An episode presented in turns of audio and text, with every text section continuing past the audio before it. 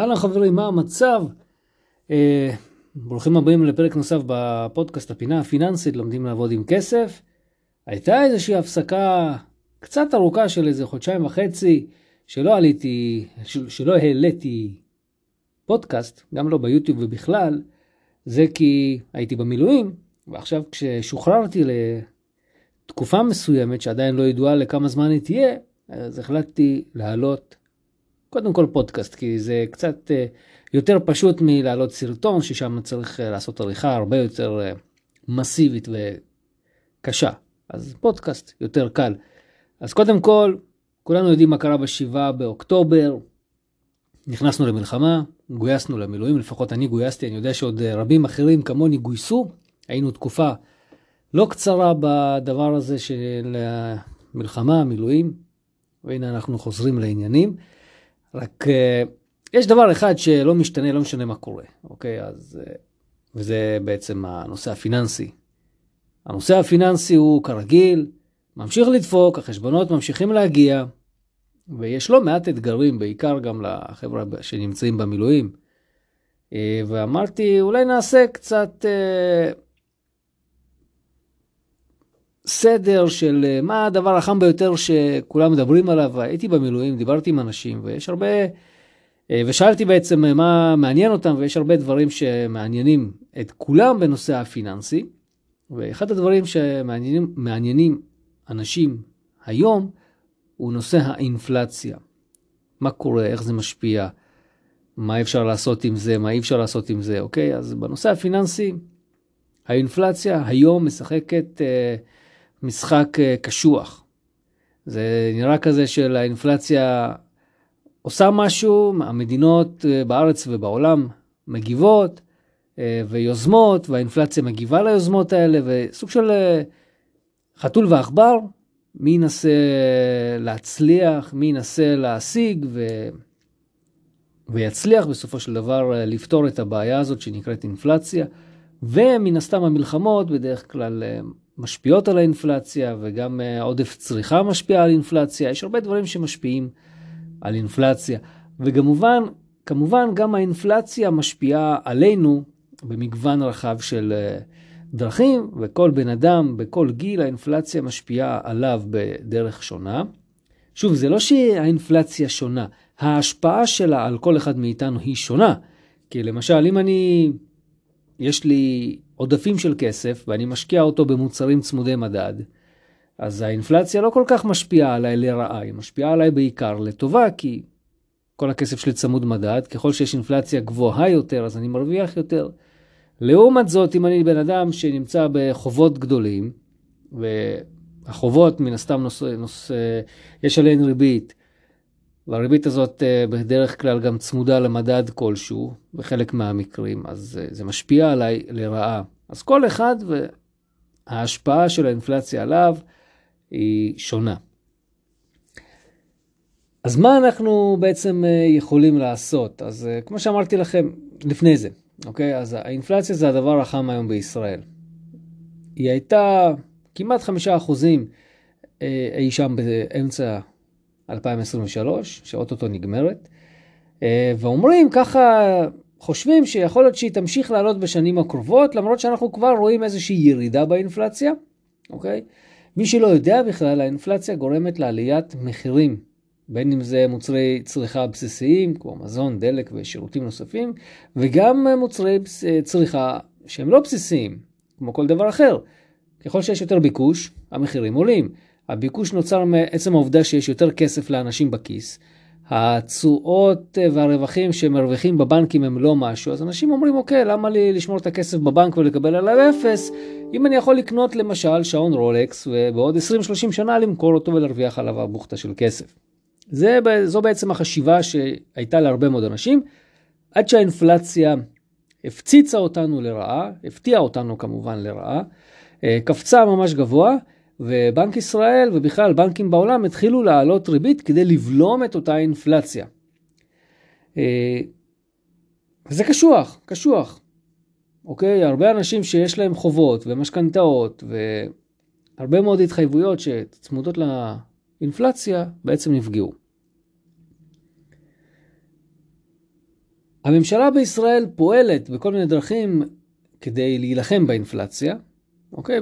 בין היתר, שוב, אני אומר ממשלה, אבל זה כל מי שקשור לממשל, בין היתר גם בנק ישראל, נלחמים באינפלציה, מנסים להעלות ריבית, וגם בהרבה מאוד מקרים הם מצליחים להעלות אותה, מן הסתם זה אחת הפריבילגיות שיש להם. מעלים ריבית, זה אמור להשפיע על האינפלציה, כי אז הבן אדם אומר, אוקיי, במקום לבזבז כסף אני אחסוך אותו בבנק. אני אקבל שם ריבית טובה, לא כדאי לי לבזבז. אה, דרך נוספת להילחם באינפלציה, למשל, הוזלת מחירי אנרגיה, גם אופציה קיימת.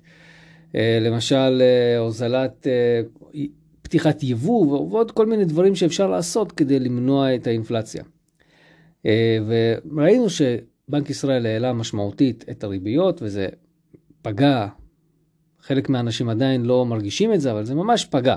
אני תמיד אמרתי שהדרך הכי טובה להילחם באינפלציה זה מלחמות. ואנחנו רואים שכל הזמן אה, בארץ ובעולם, כל הזמן יש מלחמות, מן הסתם, אבל כשיש אינפלציה מאוד מאוד קיצונית ומצב כלכלי מאוד מאוד רע, בדרך כלל יש לה איזושהי מלחמה. עכשיו, אני לא אומר שמה שקרה זה בגלל האינפלציה, חס וחלילה, כן, אבל עדיין אני רואה איזושהי תבנית כל הזמן. כל פעם כשיש משבר כלכלי, בום, מלחמה. אז uh, כדי להילחם עם זה, כמו שאמרנו, אפשר לעשות, uh, להוזיל קצת uh, מחירים, אפשר uh, להעלות ריביות, אפשר להפחית הוצאות ממשלתיות, או בכלל הוצאות משפחתיות, מן הסתם גם אפשר להוריד הוצאות כדי בסופו של דבר לא לתרום לאותה העלאת מחירים שקורית בשוק. בנוסף, אחרי שאנחנו גם אה, נדאג לא לבזבז כסף, וככה לא לתרום להעלאת uh, המחירים, כי יש פחות ביקוש לדברים, יש כמה צעדים שאנחנו יכולים לעשות כדי, באופן אישי כדי להתמודד עם אינפלציה. אחד הדברים זה ניהול תקציב. עכשיו, ניהול תקציב זה לא ניהול תזרים. חשוב להבין ולהבחין בין השניים, אני כל הזמן מבחין ביניהם. הרבה מאוד משפחות שמנסות לנהל אורח חיים כלכלי בריא, נתקעות בקטע הזה. הן עושות את התזרים, רושמות את כל ההוצאות, וחודש הבא הן כל הזמן מופתעות למה, לא, למה זה לא מתיישב, למה זה לא מסתדר, למה עדיין יש עודף הוצאות. כי תזרים משקף את מה שעשינו. התקציב, התקצוב, שאנחנו יושבים ואנחנו מתכננים את החודש הבא, זה מה שעושה את השינוי בין חודש א' לחודש ב'. בין החודש דצמבר למשל לחודש ינואר. כי עכשיו, לקראת סוף דצמבר, אני אמור לשבת על התקציב של חודש ינואר. או אני מעדיף בכלל, אם שמעתם את הפודקאסטים ואת הסרטונים בערוץ היוטיוב כוכב פיננסי, דיברתי על כך שאולי כדאי לעשות את כל הנושא של התקציב ברמה השנתית. כי אז בעצם מרגישים יותר את הכסף. אז התקציב זה משהו שהוא מאוד מאוד חשוב, כי אנחנו רוצים לשמור על אותה רמת הוצאות, או לפחות להקטין אותה ברמה החודשית או השנתית, כדי בסופו של דבר להשאיר יותר כסף בכיס. וכשהריבית גבוהה בשוק, אנחנו משאירים כסף בכיס, אנחנו יכולים גם להשקיע אותו או לחסוך אותו אה, בכל מיני אפיקים, וכך גם ליהנות מאותה העלאת ריבית, שכרגע יכולה גם לתרום לנו. אנחנו צריכים לשנות פאזה מחוב לנכסים, וככל שיהיו לנו יותר נכסים, המצב שלנו יהיה יותר טוב. כמובן שבחלק של החיסכון, אנחנו צריכים לעזור לכסף שלנו לעבור מה... ממצב ההלוואות, ויש כמה דרכים לסגור הלוואות, שהקלאסית ביניהם היא תסגרו קודם כל את ההלוואות עם ההחזרים הכי מהירים שאתם יכולים לבצע. כלומר, את ההלוואות הכי קטנות.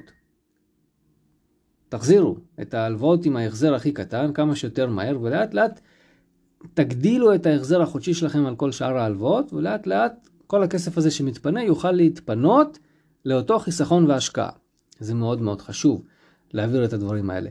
וכמובן, בסופו של דבר, להשקיע את הכסף הזה, כשמשקיעים את הכסף, להשקיע אותו במסלולים צמודי מדד.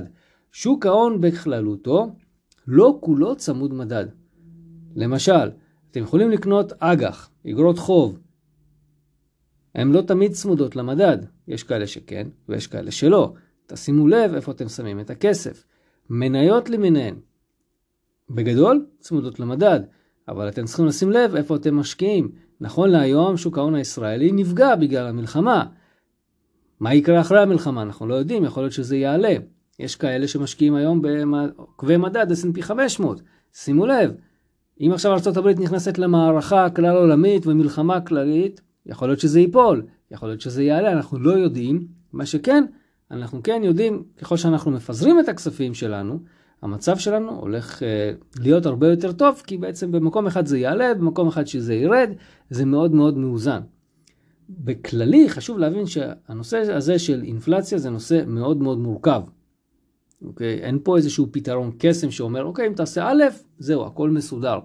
זה כמו שאמרנו, בוא נעלה ריבית, הכל יהיה טוב. אז הבנקים העלו ריבית, יש פחות עסקאות בשוק. כי יותר יקר לעשות כסף. אנשים, אה, כדי לקחת הלוואה ולהשקיע בעסק, צריכים לשלם הרבה יותר ריבית, לא תמיד זה משתלם. אוקיי? אז זה פתרון אחד יכול להוביל לעשרות בעיות אחרות. והרבה בעיות יכולות להוביל למאות פתרונות אחרים, שכל פעם זה משפיע על הכל, ובגלל זה אמרתי בתחילת הפרק, שזה כמו חתול ועכבר. כמו תום וג'רי הסרט המצויר הזה, אין פה מנצחים. יש פה משהו שצריך למצוא את האיזון הנכון בין הדברים כדי שהדברים יעבדו. מה שכן, צריך להבין באופן כללי איך אנחנו יכולים להתמודד באופן אישי, אנחנו כאנשים, עם הדברים האלה. והטיפ הכי חשוב שלי כאן הוא פשוט תנסו להוציא כמה שפחות כסף על דברים שאתם לא צריכים היום. תנסו למצוא את הדרך הזאת לצמצם הוצאות ולחסוך כסף בצד. שימו כמה שיותר כסף בצד עד שכל המצב הזה של המלחמה וכל המצב הכלכלי יסתדר. וברגע שהוא יסתדר, המצב שלכם ישתפר. כי הכסף הזה שאתם שמים בצד, תוכלו להשקיע אותו ולהשתמש בו לכל מטרה אחרת בהמשך. זהו חברים. 11 דקות, פודקאסט קצר. אה, זה היום הראשון שלי אחרי המילואים, ככה שהתחלתי, חזרתי לעבודה אה, העסקית שלי. אז אם יש לכם אה, בקשות לפודקאסט או למידע, שאני אעשה איזה סרטון יוטיוב, אז תרגישו חופשי לפנות אליי במייל או בוואטסאפ. כל הפרטים שלי אפשר למצוא בגוגל, תרשמו פיטר הוד, הכל נגיש, בקלי קלות תמצאו את הדברים האלה. וכמובן תצטרפו לערוץ היוטיוב אם עוד לא הצטרפתם. תעקבו אחרי ערוץ היוטיוב, כוכב פיננסי ביוטיוב, תרשמו פשוט כוכב פיננסי ביוטיוב, אתם תמצאו את הערוץ, כבר מעל 4,500 עוקבים, אנחנו בערוץ הזה גדלים כל הזמן, יש גידול, כל הזמן יש מצטרפים, יש המון סרטונים עם המון תוכן מקצועי. כמובן יהיו עוד, פשוט בחודשיים האלה לא יצא לי לעשות שום דבר כי לא הייתי בבית. אז uh, תודה לכם שאתם עוקבים ומאזינים, אני רואה שאתם עוקבים ומאזינים. ואני מקווה שנשמע אה, ונהיה בימים טובים יותר. עד אז, אנחנו ננצח. יאללה ביי.